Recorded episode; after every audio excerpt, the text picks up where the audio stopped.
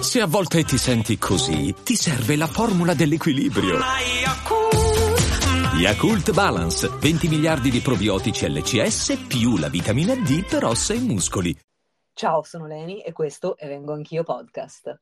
Se vuoi parlare con me, puoi collegarti al sito www.lenipsicologasessuologa.com e prenotare il tuo colloquio. Ho scritto un libro, Piacere mio, con Sperling e Kupfer e lo trovi in tutte le librerie e negli store online. Oggi siamo qui con la dottoressa Angela Maurizi. Angela, benvenuta, ciao. Ciao Leni, buonasera, grazie per l'invito. Grazie a te per essere qui con noi, perché la dottoressa Maurizi è urologo, andrologo ed esperta in medic- medicina rigenerativa. E oggi andremo ad indagare i motivi per cui siamo così poco eruditi ed erudite sull'apparato urogenitale e ci aiuterai Angela, grazie. Grazie a voi. Allora, ehm, questo episodio è proprio pensato per rispondere a determinate domande che mi sono arrivate sia via Instagram che durante i colloqui con alcune ragazze. Quindi in, sia in consulenza che su Instagram sono venute fuori, diciamo, le domande alle quali risponderemo qui, proprio sul collegamento tra l'apparato genitale e l'apparato urogenitale, come bisogna chiamarlo. Quindi, allora, noi siamo abituati no, a pensare il nostro corpo come se fosse organizzato in compartimenti stagni, no? Pensateci bene. Quindi ci risulta sempre un po' difficile considerarlo come un unicum, un organismo che è tutto in armonia, che è tutto collegato. Che cosa intendo dire? Insomma, più nello specifico, che ehm, consideriamo spesso separati l'apparato genitale da quello urinario. E oggi la dottoressa Maurizio ci spiegherà che invece non è così, ma proprio anche dal punto di vista del piacere sessuale non è così. E quindi nel caso di imparare a conoscerci meglio e a dare a entrambi la giusta considerazione. Quindi, Angela, siamo all'inizio del nostro viaggio attraverso l'apparato urogenitale ed approfondiremo con te le nostre conoscenze, no? In questo senso. E in questo modo approfitteremo anche per rispondere a quelle domande che mi avete fatto su Instagram. Innanzitutto volevo chiederti, ma che cosa fa esattamente un'urologa? Mm. Allora, un urologo non è una professione per donne, scherzo. In particolare si occupa, eh, è una specializzazione eh, che ti offre delle competenze medico-chirurgiche, quindi eh, di fatto sono un chirurgo e mi occupo dell'apparato, come hai detto tu, correttamente urinario e genitale maschile, ma in parte anche di quello femminile. Quindi le patologie che un urologo tratta riguardano tutte le patologie eh, funzionali eh, del rene, eh, calcolosi, ehm, cisti, neoplasie, le malattie che riguardano la vescica, e le malattie che interessano eh, l'apparato eh, urogenitale, quindi prostata, pene, testicoli nell'uomo, ma anche eh, in parte quindi tutta la, la parte disfunzionale eh, nella donna per quanto riguarda la continenza nelle, varie, nelle varie fasi della vita. Eh, c'è da dire che oltre a trattare le malattie, l'urologo si occupa tantissimo anche della prevenzione e del benessere urosessuale, quindi non trattiamo soltanto le condizioni patologiche, ma insegniamo e preveniamo con l'adozione di determinati stili di vita sani, comportamenti, correzioni di alcune abitudini scorrette, eliminazione di fattori di rischio, esposizioni professionali, eh, diciamo, ricorreggiamo eh, la possibilità di andare incontro ad alcune patologie che possono poi compromettere eh, la fertilità o la funzionalità dell'apparato urogenitale. Quindi ecco, l'urologo si occupa sia della parte clinica che della parte chirurgica. Io in Grazie. particolare sono specializzata per tutto ciò che concerne l'urologia in generale, ma in particolare l'andrologia, quindi mi occupo tantissimo di tutto quello che è la disfunzione sessuale o le anomalie dell'apparato genitale maschile e eh, gen- urogenitale femminile, quindi incontinenza, caurosi, eh, dispar- ehm, dolore durante i rapporti, insomma questo è un po' il mio grande campo di competenza, oltre come hai detto tu la medicina rigenerativa, che magari se dopo abbiamo un minuto la approfondiamo perché ecco, è qualcosa di estremamente innovativo, lo possiamo pensare come la medicina 2.0. assolutamente approfondiamo più tardi, anzi teniamo in suspense tutta la community, divengo anch'io. Occhio raga perché la medicina rigenerativa è una roba seria, quindi attendete, alla spie- attendete la spiegazione di Angela. Allora, volevo chiederti, ma quale percentuale dei tuoi pazienti sono maschi e quante femmine? Beh, diciamo che purtroppo l'85% dei miei pazienti è uomini, vorrei più donne e il 15% è donne, perché in realtà eh, uno dei veri grandi tabù rimasti in piedi è proprio quello dell'incontinenza urinaria e c'è un mio bellissimo monologo, non dico che è bellissimo perché è mio, ma in realtà nasce in collaborazione con la Società Italiana di Urologia che googolando su YouTube si può trovare eh, proprio sulle eh, gocce della vergogna. Quindi l'aspetto dell'incontinenza urinaria rimane qualcosa che da un lato viene normalizzato da tutte quelle aziende che sono addette alla vendita di presidi per l'incontinenza, quindi pensiamo eh, a come ci fanno sentire libere e serene applicando un assorbente e quindi in questo aspetto si normalizza una patologia e dall'altro non c'è eh, almeno eh, qui in Italia a livello territoriale un supporto reale eh, capillare che permetta alle donne di poter accedere in maniera agevole a una diagnosi, a un percorso di, di cura che permetta di eliminare questo, questa problematica che è l'incontinenza urinaria. Così la donna si nasconde, spesso non si rivolge al medico per questo dico purtroppo ho solo il 15% di pazienti perché ne vediamo troppo poche, convive già dopo le gravidanze con questa forma di incontinenza che viene gestita alla bene meglio con sorbentini, eccetera, eccetera e si arriva a normalizzare una condizione che in realtà normale non è, che si potrebbe affrontare e risolvere molto più semplicemente di quanto si pensa. Quindi magari ecco, questo messaggio può passare anche attraverso la tua community che eh, l'incontinenza, anche la perdita di poche gocce, non è qualcosa da normalizzare, non è da stigmatizzare, ma è da affrontare. Ecco, quello sicuramente sì. Ti ringrazio moltissimo Angela per aver sollevato questo topic che effettivamente è particolarmente importante perché io ricordo che anni fa avevo affrontato un percorso di riabilitazione pelvica e tante delle mie compagne di viaggio, chiamiamolo così, avevano proprio questa, questa problematica eh, quale, eh, per, verso la quale provavano una profonda vergogna, ecco insomma, quindi eh, sono poi poche le donne che si mettono davvero in gioco in questo senso, quindi grazie per aver sollevato l'argomento. Eh, quindi L'uretra, questa sconosciuta, dove si trova e che collegamento ha, se ce l'ha, con l'apparato genitale?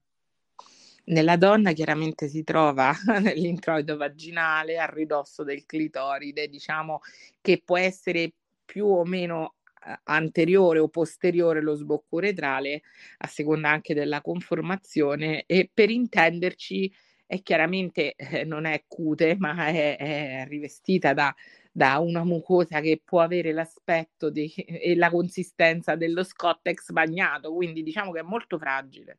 E questo ci servirà, mh, mhmm, lo dico ora, ma ce lo dobbiamo ricordare perché comunque eh, pu- esistono anche delle, delle pratiche, delle manovre sessuali eh, diciamo che rientrano un po' tra le parafilie, ma che magari per conoscenza eh, vorrei citare e in questo caso chi eh, si appresta a effettuare tali pratiche chiaramente deve sapere che ha a che fare con una struttura molto delicata che soprattutto nell'uomo eh, può essere eh, in alcuni tratti, soprattutto in prossimità della prostata, danneggiata, creando eh, delle lesioni che possono portare poi a delle stenosi e quindi a delle complicanze durante l'atto minzionale. Quindi questa, è, è, è, questa struttura è comunque molto delicata. Nella donna è più corta, alcuni centimetri, nell'uomo invece è più lunga, sicuramente superiamo i 12 centimetri e quindi è un tratto che attraversa, parte dal glande dove trovate il meato uretrale e arriva fino alla vescica, invece nella donna eh, c'è il meato uretrale che si trova all'interno della vagina e ha compie quel tratto di collegamento uh, fino al collo vescicale ed è sicuramente molto più breve. Hiring for your small business? If you're not looking for professionals on LinkedIn, you're looking in the wrong place. That's like looking for your car keys in a fish tank. LinkedIn helps you hire professionals you can't find anywhere else, even those who aren't actively searching for a new job but might be open to the perfect role. In a given month, over 70% of LinkedIn users don't even visit other leading job sites. So start looking in the right place. With LinkedIn, you can hire professionals like a professional. Post your free job on linkedin.com slash people today. Ok, e quindi per dire in stampatello, l'uretra community è quel canalino piccolino da cui nelle femmine fuoriesce l'urina e nei maschi fuoriesce sia l'urina che lo sperma. Ho detto giusto, Doc?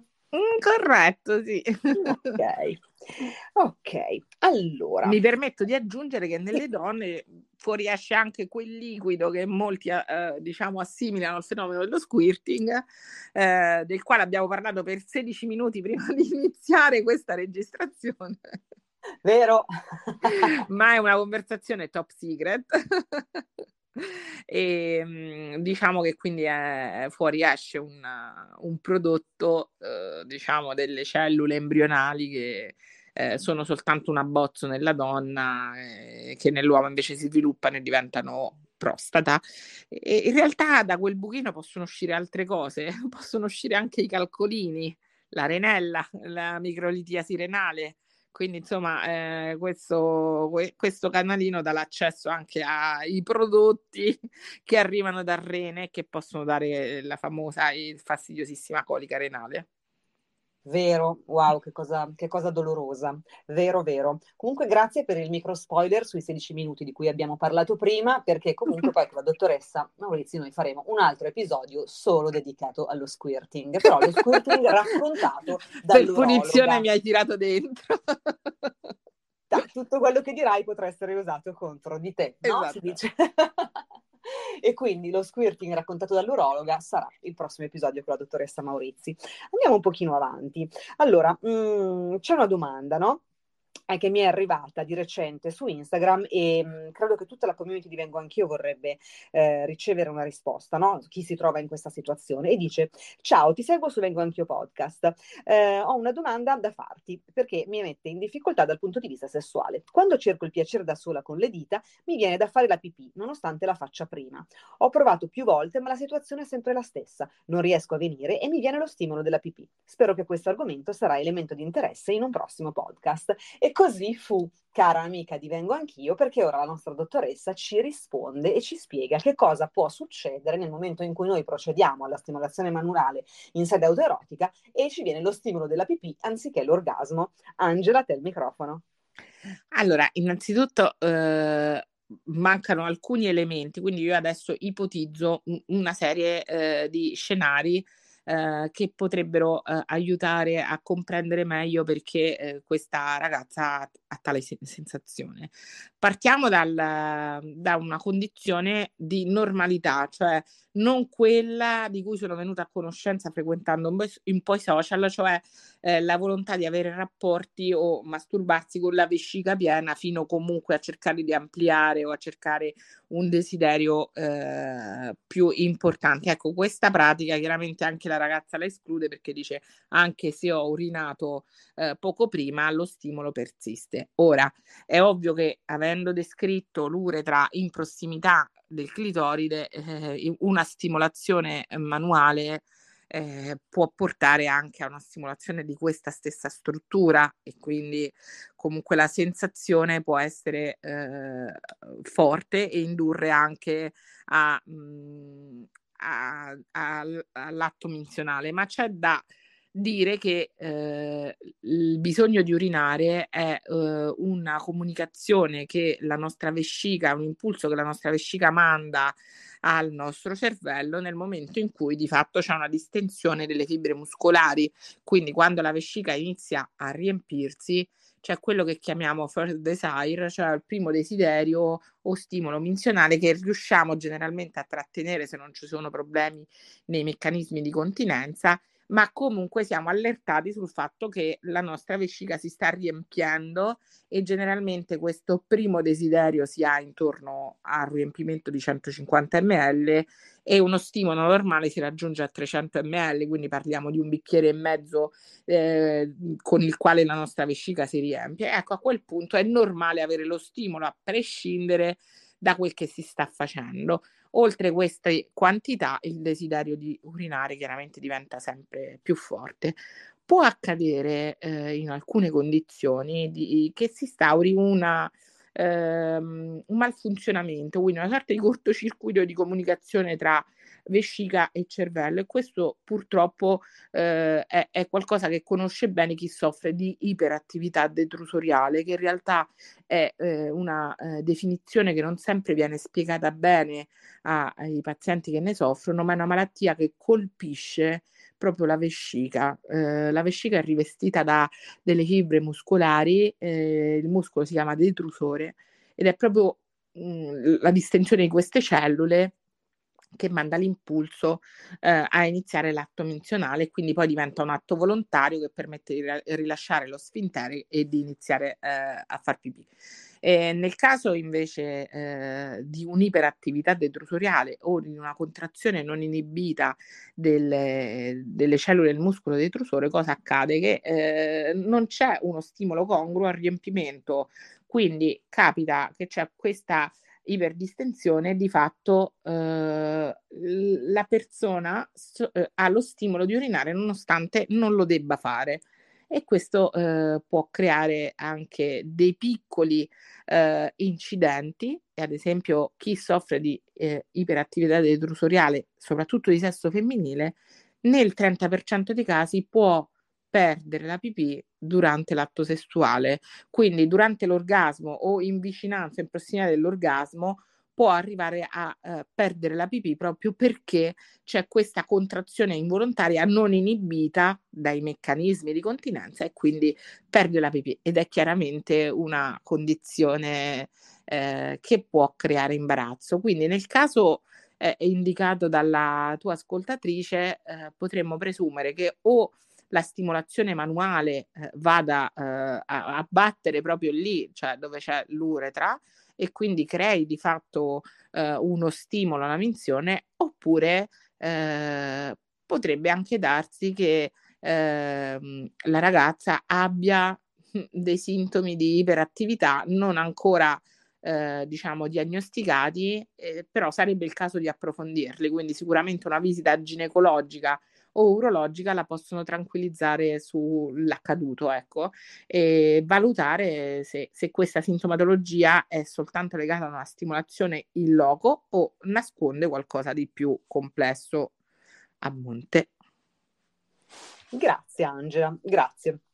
Esatto, perché poi ci sono anche, eh, mi è capitato anche esatto di parlare no, con altre ragazze che mi hanno detto praticamente la stessa cosa ma con la stimolazione orale, ovvero eh, durante il, mm, le relazioni, il sesso di coppia con il proprio compagno, in questi casi sto, mm, di cui sto parlando ora, eh, quindi mentre subi- ricevono il cudilingus e sono sdraiate nel letto così, viene proprio lo stimolo della pipì e fanno proprio la pipì. Quindi questa cosa loro la vivono, queste persone con cui ho parlato la vivono anche con, molta, ehm, con molto imbarazzo perché comunque esce parecchia pipì e quindi si, si bagna il letto, il materasso, insomma ogni volta devono premunirsi con questa cosa, mettere una traversa, quindi diventa, diciamo che di fare sesso diventa no, anche questa preparazione per sì. non eh, poi dover eh, lavare il materasso. Ecco, questo... Ma una visita con un urologo o comunque con un uroginecologo secondo me può chiarire questi aspetti, prevenirli fino a trattarli, quindi sicuramente è qualcosa che, che va inquadrato bene eh, come condizione, quindi si esclude prima l'eventuale presenza di, di, iperattività che si può escludere con un esame abbastanza eh, complesso, ma comunque di facile attuazione che si chiama esame urodinamico e ci permette proprio di escludere la, o confermare la presenza dell'iperattività, così da rendere di nuovo libero il rapporto sessuale, ecco, in, nei casi in cui Mhmm, ci sono queste complicazioni. Invece Leni, sai cosa volevo dirti? Quando tu mi hai parlato del, del topic del, del, del, podcast di oggi, eh, sono andata un po' indietro con la memoria e eh, sono tornata indietro quindi agli studi eh, di anatomia, embriologia, eccetera, ed ho ricordato insomma la presenza di un'anomalia particolare di cui alcune donne possono essere affette, che è una sindrome, si chiama la sindrome di Rokitansky, che eh, crea proprio delle anomalie a livello vaginale e in questi casi sono descritti rapporti uretrali, cioè nel senso che la paziente non ha una conformazione eh, tale della vagina e quindi spesso durante i primi rapporti, spe- o soprattutto quando non viene diagnosticata bene, eh, i partner arrivano ad avere rapporti intrauretrali, eh, cioè penetrano l'uretra fondamentalmente col pene. Eh, sono descritti 150 casi al mondo di questa condizione che chiaramente espone a tutta una serie di rischi per la salute della donna legati ad infezioni. Come vi ho detto prima, l'uretra è una struttura delicatissima.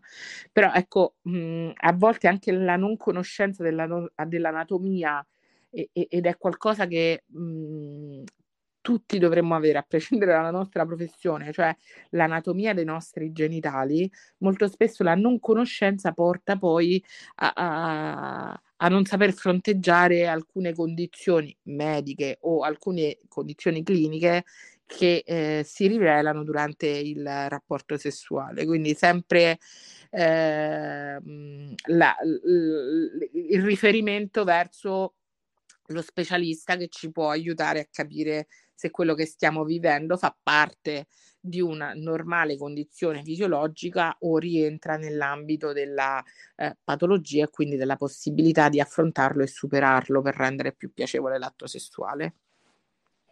Guarda Angela, ti ringrazio tantissimo perché mi hai mh, dato il là per dire questa cosa che sto per dire, che è molto importante. Allora, tutte le femmine all'ascolto, quando ci troviamo di fronte a un problema che ha a che vedere con quella parte lì, no? Normalmente eh, quando, una, quando, una, femmina si ricorda di avere un'uretra, quando le viene la cistite, no? Per esempio, eh, oppure nei casi che abbiamo descritto di queste ragazze, no? Alle quali abbiamo risposto ora, nei casi insomma di stimolazione eh, diciamo, durante la masturbazione di avere questo stimolo di fare la pipì. Ma in verità ehm, l'urologo è un medico che potrebbe aiutare in tanti di questi casi. Quindi non, pensa- non pensiate che l'urologo sia quella persona che, che cura eh, le persone che hanno qualcosa alla prostata, quindi solo i maschi. eh, ma esatto, potrebbe una visita urologica cambiare la vita anche di tante persone eh, uretre piccoline posizionate eh, nel canale vaginale o molto vicino ad esso. Quindi eh, cercatevi eventualmente, se vi sentite più, più a vostro agio, un'urologa donna alla quale potete raccontare questa cosa se vi succede, perché questa cosa potrebbe assolutamente rendere la vostra vita sia no, di tutti i giorni, sia quella sessuale molto molto migliore. Ho detto bene, Angela? Sì, assolutamente, sono d'accordo. Perché è vero, perché non ci viene in mente di andare da uno specialista urologo. no, ma anche durante le numerose infezioni delle vie urinarie che molte donne affrontano nel corso della loro vita, l'urologo lo vedono dopo anni di antibiotico-terapie, dopo anni di eh, fai da te, dopo anni di prescrizioni. E anche in questo caso la gestione di una condizione che ormai viene considerata quasi la normalità, cioè un'infezione delle vie urinarie, è affidata un po' a, a, ai rimedi fai da te e spesso comporta poi la, l'esistenza e la crescita delle antibiotico resistenze di batteri sempre più difficilmente eradicabili, quando in realtà magari eh, il problema non è più batterico, ma diventa una sindrome eh, pelvica dolorosa, quindi una sindrome di dolore pelvico che è innescata proprio dalle ripetute infiammazioni. Quindi lì ci troviamo di fronte a condizioni infiammatorie prolungate che eh, non trovano più soluzione nell'antibiotico terapia e trovi donne distrutte perché veramente fanno un percorso assimilabile alla Via Crucis prima di arrivare a, a dire finalmente sto bene. Ecco. Eh, quindi sicuramente eh, l'urologo deve diventare un alleato e, e, forse un medico più conosciuto nel ruolo che svolge perché spesso appunto si pensa che l'urologo curi solo gli uomini, così non è in realtà. Grazie Angela. Adesso che abbiamo sollevato la questione delle infezioni alle vie urinarie. Eh, ci dici due parole sulla cistite postcoitale, quanto è frequente, perché viene, eh, come va eventualmente trattata, perché è un fenomeno molto frequente, no? Eh, molto... È, è, molto frequente e radicato nel tempo, quindi vi, ve lo racconto partendo da un aneddoto. Avevo il mio primo fidanzato, vado in vacanza con lui, andiamo al mare, eh, lui era campano, e torno a casa ed ho una cistite emorragica. Avevo 19 anni, mia madre, la prima domanda che mi fa non è come stai, ma cosa hai fatto? In realtà, eh, sì, io avevo avuto insomma, eh, il mio rapporto primo con questo ragazzo e avevo avuto questa cistite anche detta da viaggio di nozze, perché luna di miele, perché era tipica delle donne che avevano i rapporti per, vo- per la prima volta e quindi poi sviluppavano questa cistite emorragica patologica generalmente associata all'infezione da Escherichia coli. Allora, chiaramente può capitare ehm, che ci siano cistiti o infiammazioni legate a rapporti prolungati e perduranti, ma quello che noi dobbiamo sapere è che, ehm, ahimè, la, il perineo in una donna è eh, spesso eh, molto corto, quindi la distanza tra l'ano e l'introito vaginale è breve e questi batteri che sono contenuti all'interno mh, del, del, retto, quindi dell'intestino, eh, hanno delle fimbrie, delle zampette che gli permettono di camminare, di spostarsi e di arrivare fino in vagina e fino all'uretra, quindi chiaramente poi eh, si possono diffondere e dar luogo luogo a cestiti, eh, la cui sintomatologia credo sia molto chiara e non abbia bisogno di presentazioni, ma in realtà eh, la spiego comunque ed è questa sensazione di dover urinare continuamente, anche se si fanno piccole gocce, di bruciore intenso alla fine della minzione eh, che, che, è molto invalidante e a volte si può associare anche a, appunto alla presenza di sangue nelle urine quando ci sono alcuni batteri emorragici o alcuni ceppi di batteri emorragici. Quindi chiaramente il rapporto sessuale eh, con la stimolazione in vagina e il sollecitamento della vescica e dell'uretra, lo stress che viene causato, eh, può comportare eh, l'insorgenza e può facilitarla di cistiti dopo i rapporti, perciò in quel caso poi vanno adottata tutta una serie di ehm, precauzioni che spesso da sole non sono sufficienti. Allora cosa si fa se la sintomatologia è batterica? Si deve rendere quanto più sfavorevole l'ambiente vescicale ai batteri che la possono colonizzare, quindi ci sono degli integratori che possono aiutare, eccetera.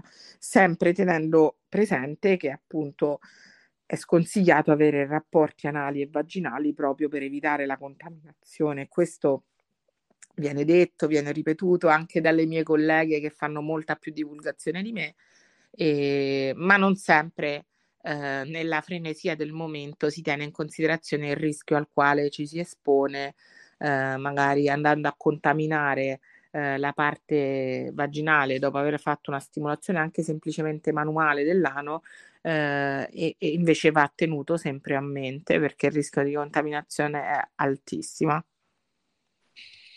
Ti ringrazio Angela, ma la cistite postcoitale può venire anche senza che ci sia magari la stimolazione anche solo manuale, anche della zona perianale, o sì, o è sempre... No, no, può venire anche soltanto con l'aspetto penetrativo, come ti ho detto, la facilità con cui i batteri si diffondono eh, generalmente sono batteri del tratto enterico, quindi enterococchi e Escherichia coli, eh, che riescono a entrare facilmente. Ci possono essere altri tipi di batteri, e in realtà la, la cistite eh, o la sintomatologia tipo cistite ci può stare anche solo da sollecitazione, quindi proprio il rapporto lungo e prolungato che eh, va a stimolare le pareti vaginali e di conseguenza la vescica può portare poi a uno stato infam- infiammatorio postcoitale. In quel caso io consiglio sempre alle ragazze di bere quanta più acqua possibile, fare un effetto lavaggio e magari poi usare un antisettico delle vie urinari quando è il caso, però sicuramente l'acqua è il primo alleato in questo caso perché permette proprio questo lavaggio dell'organo che è la vescica e quindi eh, di fatto impedisce a eventuali batteri che si sono introdotti di replicarsi in colonie. Grazie Angela, bellissimo. Allora, siamo un po' in chiusura, direi, di questa puntata pazzesca di Vengo Anch'io e noi in apertura di puntata abbiamo detto che tu sei, oltre che urologo e andrologo, esperta in medicina rigenerativa. Ci spieghi che cos'è? Allora, la medicina rigenerativa eh, rientra un pochino in quello che è eh, il futuro della medicina, cioè una medicina che non è più curativa, non è più preventiva, ma è una medicina di precisione. Spendo due minuti per spiegarmi meglio, quindi immaginatevi il medico di 50 anni fa che vi dice quando le torna il raffreddore venga da me, ok? E, e quindi cura il malato. Immaginate il medico di dieci anni fa che vi, che vi dice prenda la vitamina C così non le viene il raffreddore e eventualmente se le viene poi lo trattiamo. Ecco, il medico di dieci anni fa, oltre a curare, faceva prevenzione. Oggi il medico che fa medicina di precisione eh, mantiene lo stato di benessere e questa cosa noi la possiamo fare eh, andando oltre la semplice prevenzione e quindi mh, sia con delle tabelle di rischio ma sia analizzando il paziente per paziente con dei test che sono molto più avanzati rispetto alle semplici analisi del sangue che facciamo. Qui apri- apriremo un capitolo enorme ma vi, siccome abbiamo parlato di infezione delle vie urinarie, vi basti pensare allo studio del microbioma, quindi del, di, di, di, tutta la flora batterica che è in realtà uh, un, un, secondo cervello che si trova nell'intestino e che regola il nostro sistema immunitario, o anche lo studio della lipidomica, quindi della struttura della membrana del globulo rosso che ci permette di avere una visione chiara dello stato infiammatorio dell'organismo e riusciamo attraverso l'introduzione e l'eliminazione di alcune sostanze a modulare lo stato infiammatorio che sappiamo benissimo essere correlato allo sviluppo di numerose patologie autoimmuni e di tumori. E questo è tutto quello che riguarda l'aspetto un po' più serio. L'aspetto un po' più ludico della medicina rigenerativa è quella, eh, diciamo, legata al ringiovanimento, se vogliamo definire così, o a un effetto anti-aging che io applico non solo a livello eh, di estetica, ma anche a livello dei genitali. E quindi io vorrei lasciare un po' di mistero, ma sappiate che si può agire con la medicina rigenerativa sia sulla funzione erettile, ma non solo, anche eh, sul ringiovanimento vulvare e vaginale, intensificando anche mediante alcune tecniche oramai standardizzate eh, la possibilità di eh, provare piacere andando a mh, trattare determinate zone, incluso il famoso punto G, con le famose cellule mesenchimali, che sono cellule totipotenti che vengono estratte dal grasso e questo poi lo lascerei magari se è di interesse a, um, a una seconda puntata. Ecco. Ma certo, una seconda, una terza, lo squirting e la medicina rigenerativa, dobbiamo separarli in due episodi diversi. Angela, sei stata un ospite fantastico, veramente è stato bellissimo ascoltarti. Eh, dove ti possono trovare ehm, gli ascoltatori e le ascoltatrici di Vengo Anch'io? Su Instagram? Allora, mi possono trovare su Instagram, su Facebook, su TikTok. In genere eh, il mio acronimo è Parlane con l'urologo, anche Parlane con l'andrologo, ma per lo più parlane con l'urologo. Possono trovarmi poi a Roma, eh, quindi sicuramente cerca- googolando il mio nome eh, escono tutti i riferimenti e per consulenze chiaramente anche chi non è a Roma online ci sono i siti specializzati, è possibile insomma prenotarle, parlare e valutare. Molto bene. Allora, ancora grazie Angela e grazie a tutta la community e noi ci sentiamo tra una decina di giorni. Ciao da Leni. Ciao Leni.